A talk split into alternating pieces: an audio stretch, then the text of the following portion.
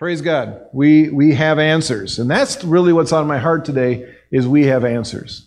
There are answers to this. There are answers to not only some virus that is trying to take all the spotlight and take all the, the, the headlines and be, be what's in control today.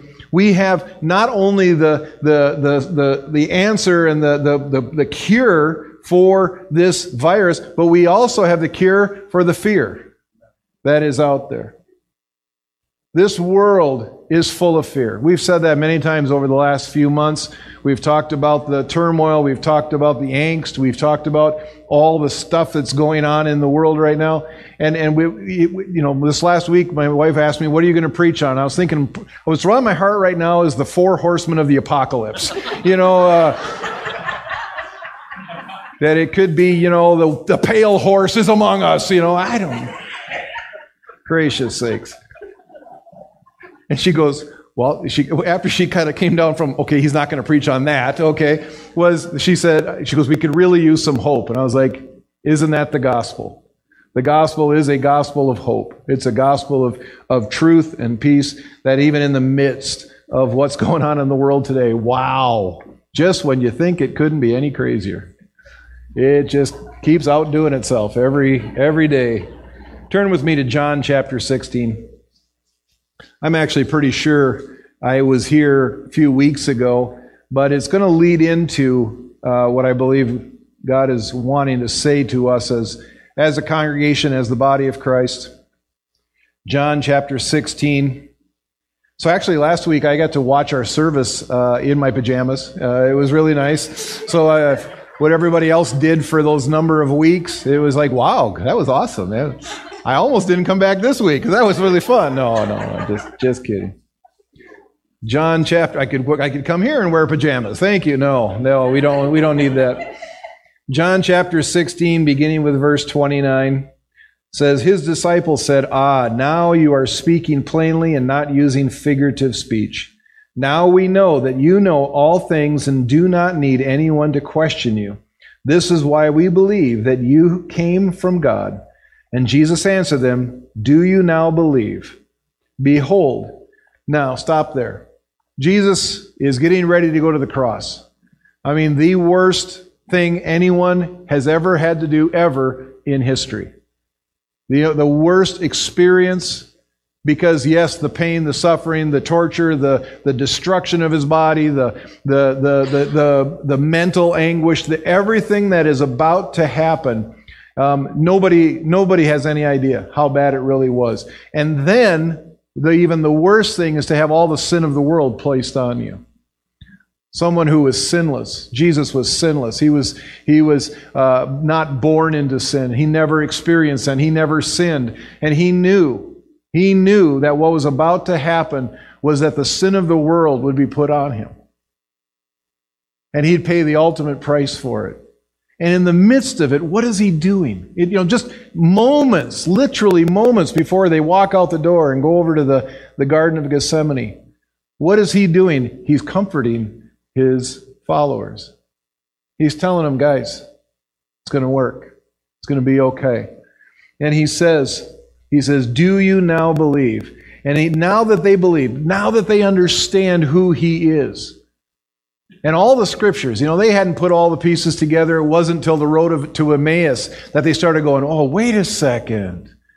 Wait a second. The Old Testament talked about what, who, who he was and what he was going to do and what he was going to experience and how he was going to suffer. They went, oh, now we get it. But here they're starting to get it. And Jesus said, okay, now that you understand this, now that you believe, verse 32, behold, the hour is coming Indeed, it has come when you will be scattered, each to his own home, and will leave me alone. Yet I am not alone, for the Father is with me. He knew that it was going to get so bad in just a few moments, just a few hours, that they were going to run. They were going to run, they were going to hide, and they literally ended up hiding for 40 or 50 days in different ways. They, they hid in the upper room, they, they got out of the city, they, they, they hid. They, he knew it was gonna it was gonna get bad. And in that, he says, Hey, it's okay, guys. When you leave me alone, it's not your fault. We get it. You know, he gets it. because I'm not alone, because the Father is with me. What he wasn't also telling him is that even the Father was about to leave him. And you want to talk about suffering. When he was on the cross and he said, My God, my God, why have you forsaken me? Many theologians believe he actually turned his back on Jesus. He turned his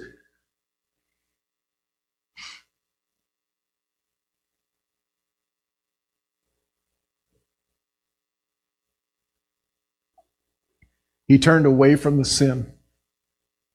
He couldn't even look on his own son. Jesus was truly alone. But even in the midst of that, he is still speaking hope to his believers.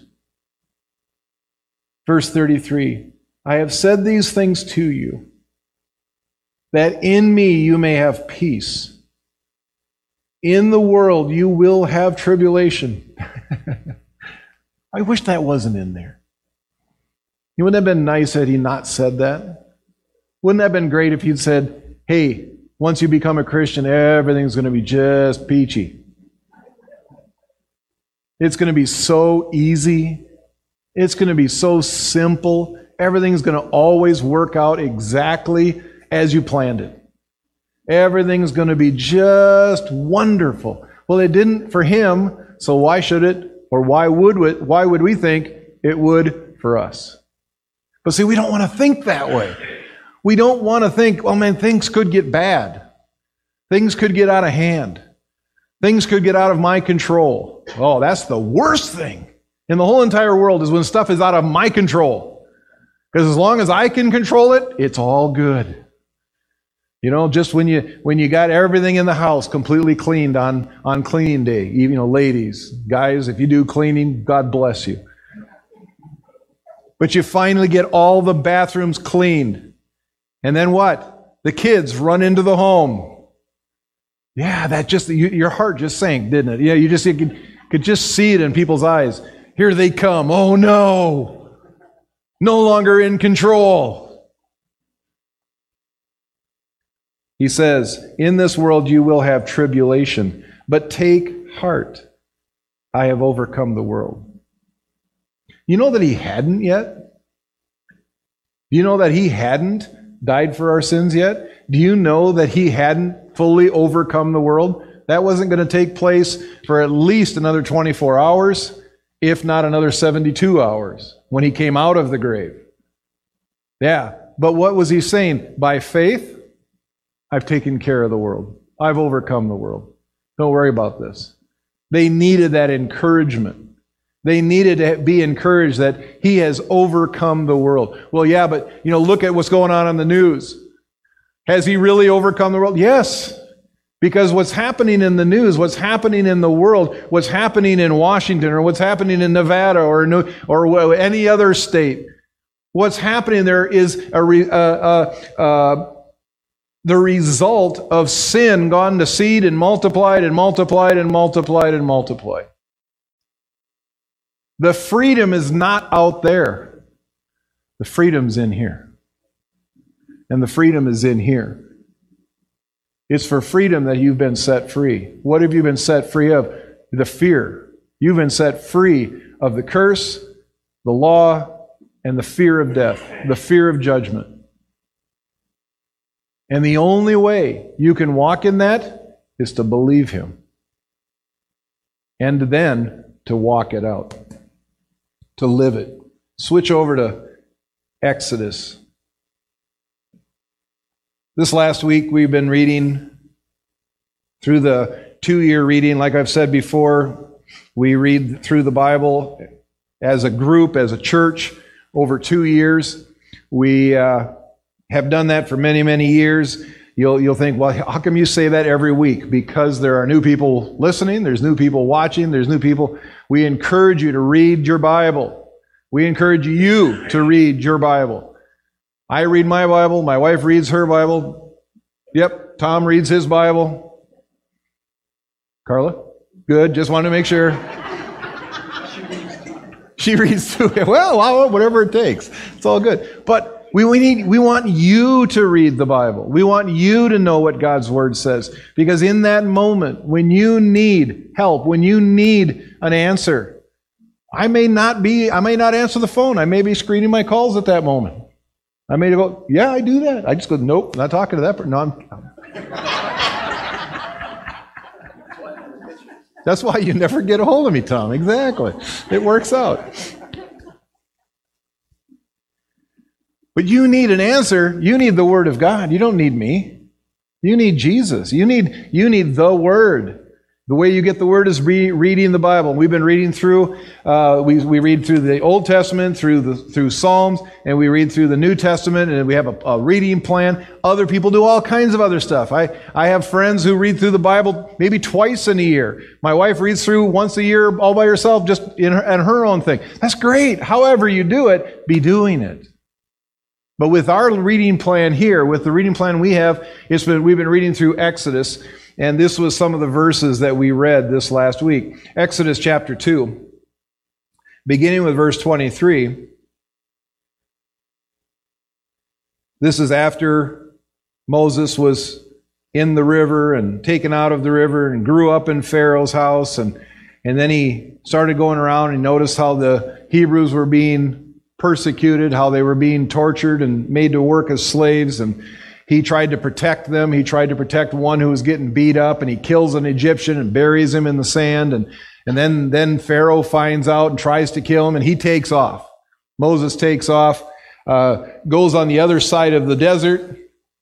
He's hiding out, been there for 40 years. In that time, then this verse uh, is when this happens. Exodus chapter 2, beginning with verse 23 says, During those many days, the king of Egypt died, and the people of Israel groaned because of their slavery and cried out for help. Their cry for rescue from slavery came up to God, and God, hearing their groaning, and God remembered his covenant with Abraham, with Isaac, and with Jacob. God saw the people of Israel, and God knew. And I've read through the Bible multiple times. I can't even tell you how many times I've read that verse, man, I, and just read it and read it and read it, and at different times it means different things. It teaches me different things, so on and so forth. But this week, when I read through this, and I read that verse, God saw the people of Israel, and God knew. Man, that hit me deep this week. I was just, I just read it. It was just, I wasn't expecting to, to bump into something that was so meaningful, so, so powerful. It is a good thing that God knows. It's a good thing. I mean, God is not impersonal. God is not out there just waiting for you to die to, well, you may or may not make it in. God's not, Im, you know, He's not detached from humanity. He's not uninvolved. God is so involved. God is God knows, God knows. He knows. He knows what you're dealing with today. He knows what you're struggling with. He knows what's going to happen tomorrow even though you don't know what's happening tomorrow. He knows. Man, that is comforting to me that God knew. But then you can go, wait a second, if you knew, why didn't you do something about it? If you knew, if God knew, why didn't He just wipe out the Egyptians? He could have, he could have done it in one hailstorm, you know, just make it happen. Boom. No, because that's not how God does things. God uses people. Ooh. Ooh. That's going to be a big point. You might want to write that one down. God uses people. God shows his power through people, but people have to be obedient. People have to do have to follow him and do him and obey, do what he tells them to. He has, they have to obey. We, you have to obey. Let me just make it simple. God has an answer for the situation you're in right now. If it's if it's a, a sniffle, if it's a, a financial thing, if it's a if it's a you know a life threatening. My gosh, if something doesn't happen in the next 24 hours, I perish. Doesn't matter. He knows. He knows the answer. He has the answer. But it's going to take your cooperation. You have a responsibility in this to make it happen. to make it work. God saw the people of Israel, and God knew. Go over to Exodus 3, just a chapter away. Not too many verses actually away. And he's talking to Moses, he's talking to him out of the burning bush. Exodus 3, verse 7 says, Then the Lord said, I have surely seen the affliction of my people who are in Egypt, and have heard their cry because of their taskmasters. I know their sufferings. And I have come down to deliver them out of the hand of the Egyptians, and to bring them up out of that land to a good and broad land, of land flowing with milk and honey, to the place of the Canaanites, the Hittites, the Amorites, the Perizzites, the Hivites, and the Jebusites. And now, behold, the, the cry of the people of Israel has come to me, and I have also seen the oppression with which the Egyptians oppress them. Come, I will send you to Pharaoh, that you may bring my people, the children of Israel, out of Egypt. God uses people. He uses people. He doesn't use perfect people. He just uses people. Moses was not perfect. Moses was a murderer. Anybody? No, don't raise your hand. Even if you're a murderer here this morning, does not disqualify God from using you. So that means, I'm pretty sure I'm looking around, I don't see any sus-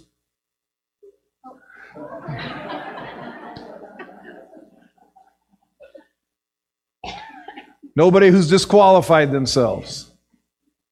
And now, not only was Moses a murderer, but he didn't want to do it. He spends the next half a chapter trying to talk God out of using him. Not me.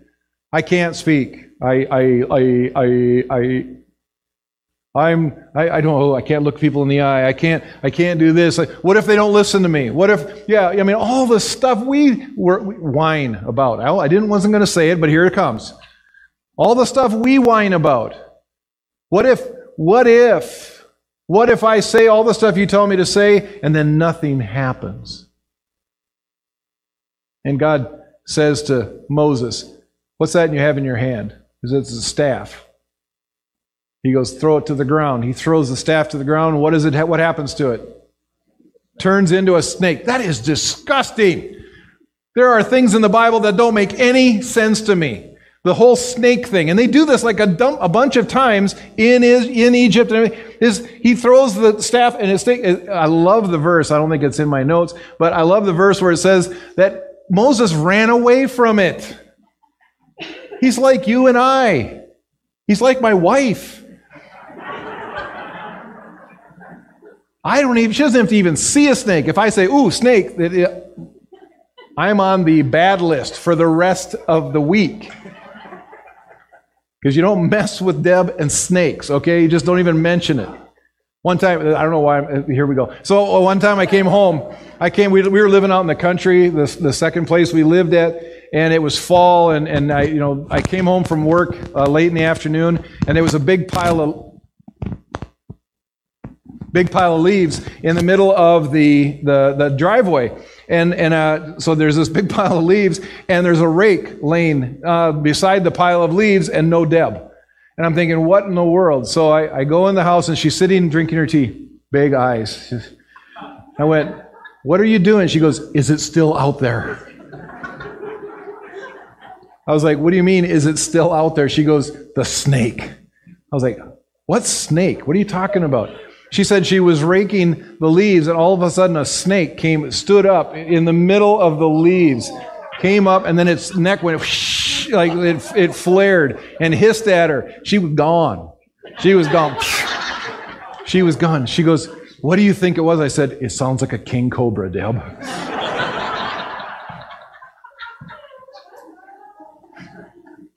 I hadn't been married that long. I just, I, read. I've learned some things. Don't, don't tell your wife there's king cobras in Minnesota.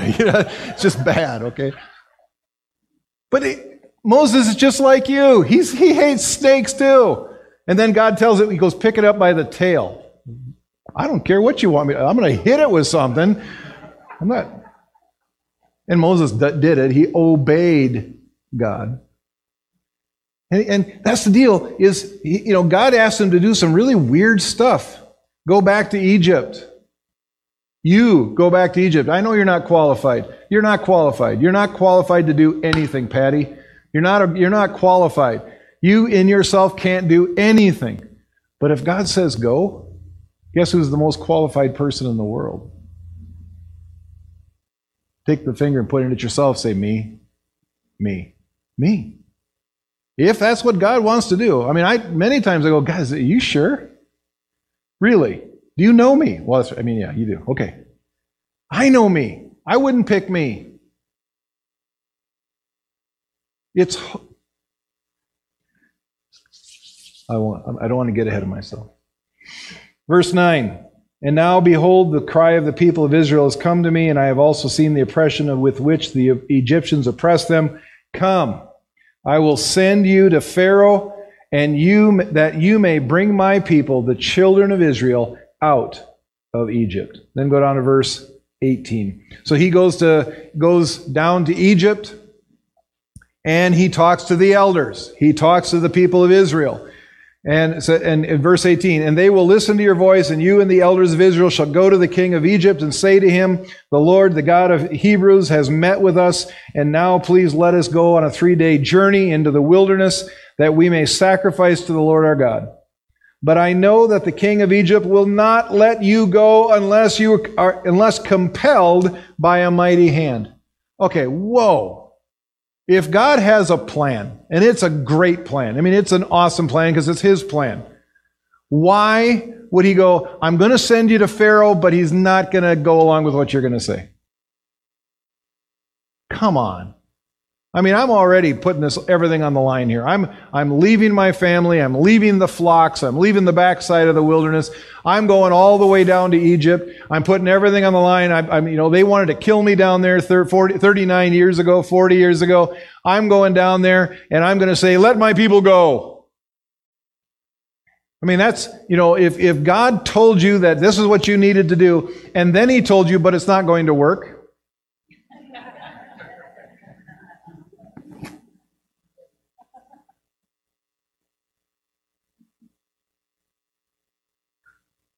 Would you do it? Would you do it? Years ago, I don't tell this story very often just because it's too personal. Years ago, I was driving home from the job I was doing when I was in college. And I'd been just seeking God. And the job I had was maintenance in a, at a camp, and I could be I was by myself all day, and I'd I'd, you know, meditate on scriptures. I'd listen to worship tape. I mean, I was in the presence of God a lot. This was even, you know, when we were in college, before I was ever a pastor. And I'd been just seeking God all day long and praying in the Spirit. And I'd just been listening to Him, just been in His presence. I remember I got off of work that day and I got in my car and I started driving home. I know exactly where I was. I was on, on the, the is it County F that used to go past the old dog track. You know, I was going, I was driving down F towards M in, in Wisconsin. And I'm driving along, not thinking anything's about to happen, and literally as, as clear as, as the day is long, you know, and it wasn't an audible voice, but God spoke to me and He says, John, will you follow me? Anywhere I tell you to go. And I was like, yes! I've been waiting for this moment my whole life. I was like, yes! Of course I will, God. It just came out of me. I was like, yes! Of course I'll do anything you tell me to do. Anything. I'll go anywhere. Hey, just tell me what to do, God. And then it's even clearer. He says, Will you do it even if I tell you that what you're going to do is going to fail?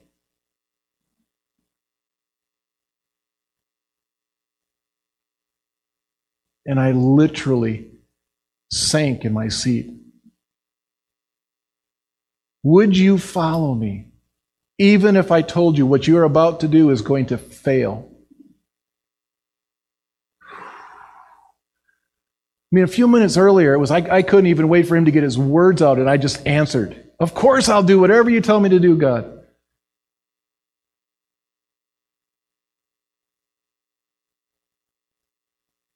But that next answer took weeks.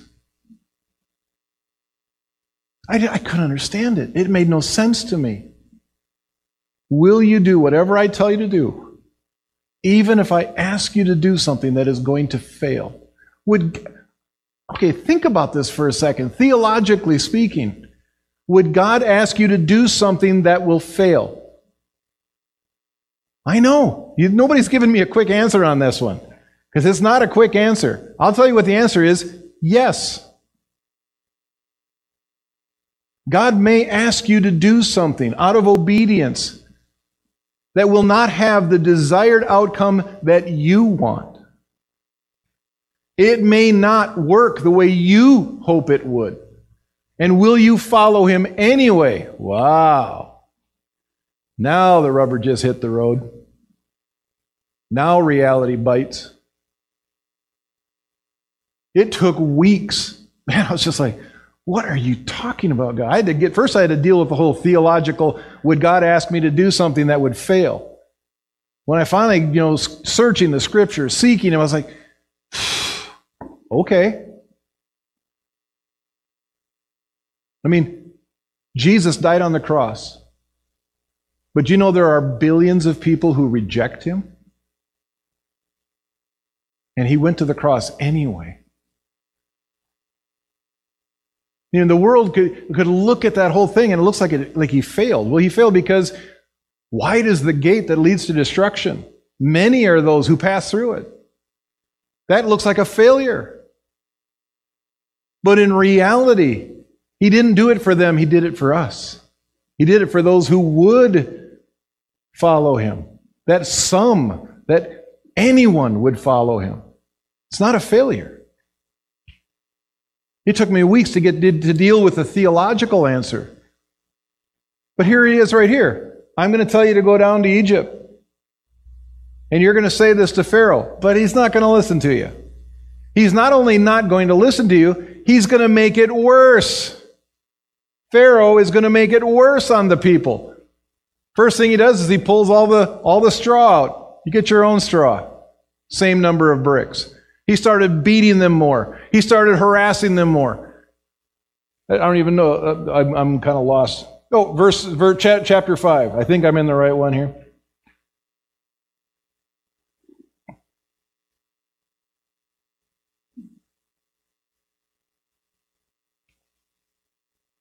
Exodus chapter 5, beginning with verse 10. So the taskmasters and the foremen of the people went out and said to the people, Thus says Pharaoh, I will not give you straw. Go and get your get straw yourselves wherever you can find it, but your work will not be reduced in the least. So the people were scattered throughout the land of Egypt to go gather straw or stubble for straw. He made it worse on them. How long from the moment Moses walked into Egypt until the people walked out? We don't know. There's not a date time stamp there. We don't know exactly. But many people who've studied have, have said months. Months.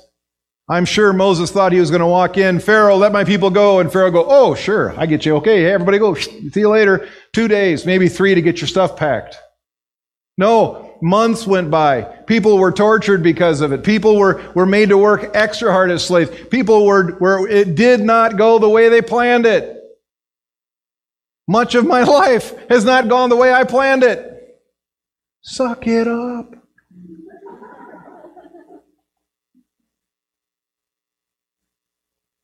I've learned not to worry about it. Why? Because I'm doing what he told me to do. And ultimately, the people were released from Egypt. But in the process, it seemed like they were losing most of the time. We just happen to know the end of the story. We've, we've, seen, we've seen the end of the Ten Commandments. It all works out. Verse 19 The foreman of the people of Israel saw that they were in trouble when they said, You shall by no means reduce the number of bricks, your daily task each day. Verse 20 They met Moses and Aaron, who were waiting for them as they came out from Pharaoh, and they said to them, The Lord look on you and judge, because you have made us stink in the sight of Pharaoh and his servants, and have put a sword in their hand to kill us. Then Moses turned to the Lord and said, Lord, why have you done evil to this people? Why did you ever send me? For since I came to Pharaoh to speak in your name, he has done evil to this people, and you have not delivered your people at all. It's not getting better out there. I did everything I was supposed to do. I did everything. I did everything. I prayed. I prayed. I voted. And it didn't work out the way I planned it to.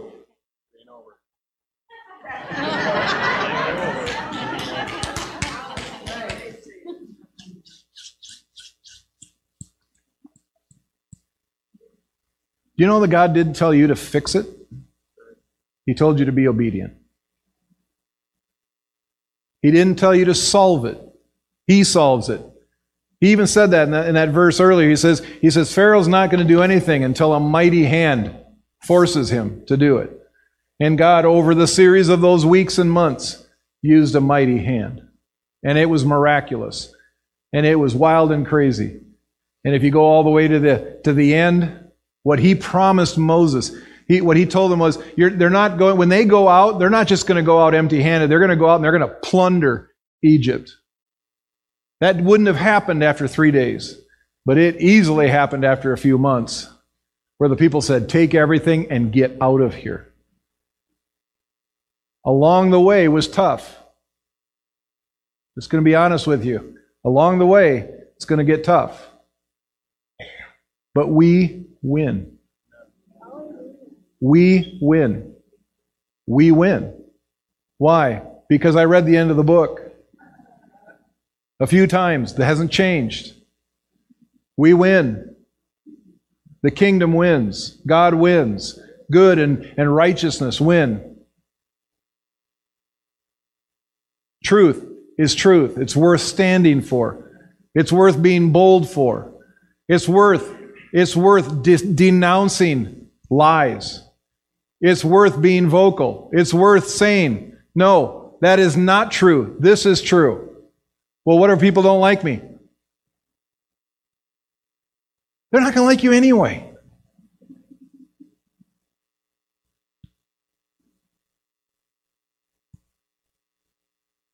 The hope is not in the situation. The hope is when the Word of God. I just what you, what you said this morning was so spot on. It just it just ignited in me.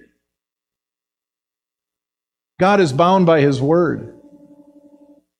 His word is true. He is, he is more than faithful to fulfill his word. But he is, he is absolutely bound by who he is, his very character. It is, he is bound to, to, to fulfill his word to the completeness if you obey him, if you follow him. Well, what if I screw up? Grace. Grace and mercy. I've screwed up, made some mistakes, done some dumb things, had some hiccups along the way. So have you. So's everybody. Get over it. Be faithful now. Choose now. Choose this day who you will serve. If you're watching by video and you're and you're thinking, well, wait a second, I haven't I haven't sought God in years. It's easy. God, I repent. He doesn't look at you go, well, it's been it's been six years, sorry. You you did one too many sins. Just like you just sorry. No, if you cry out to him, if you run towards him, he runs towards you. Every time. Every time. Every time.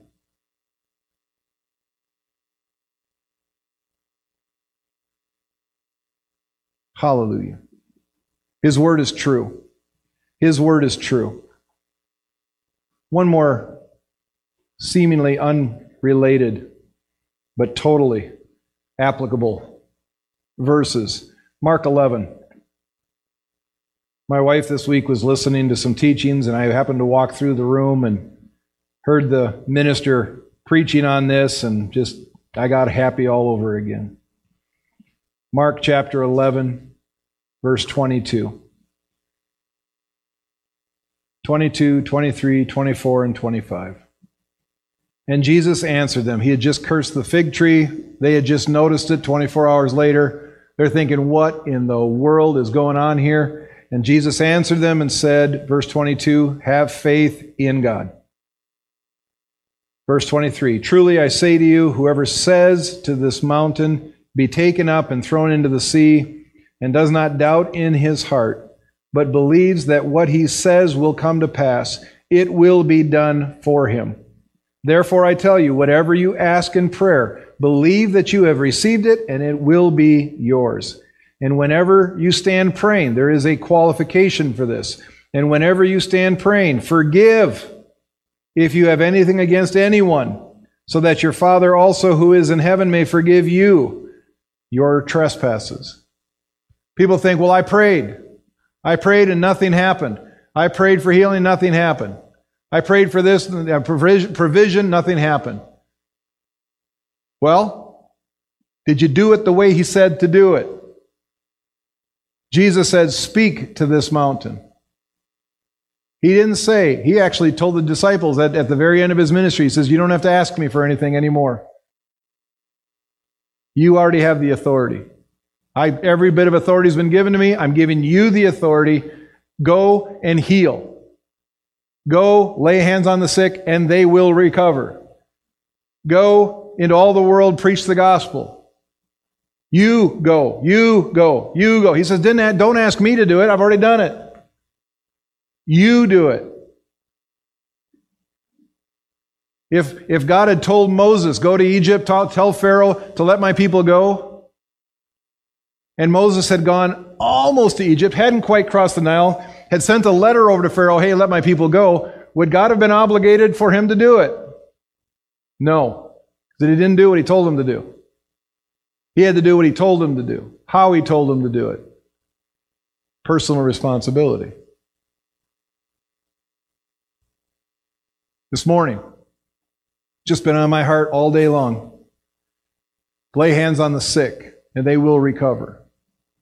Lay hands on well now now we've got half the congregation not here. The ones that needed it. And now you're thinking, oh great. They missed it, didn't they? Folks, right? They, they everybody who's not here missed it. No! You didn't miss it. Thank you for not sneezing on anybody. I appreciate that. Because it isn't about being here. It's about the Word of God. It's about the Word of God. And he said, Speak to the mountain, and it will be removed into the sea. So here's what I want you to do. If you're dealing with any symptoms whatsoever, whether it's sniffles, whether it's a sore throat, whether it is a loss of taste,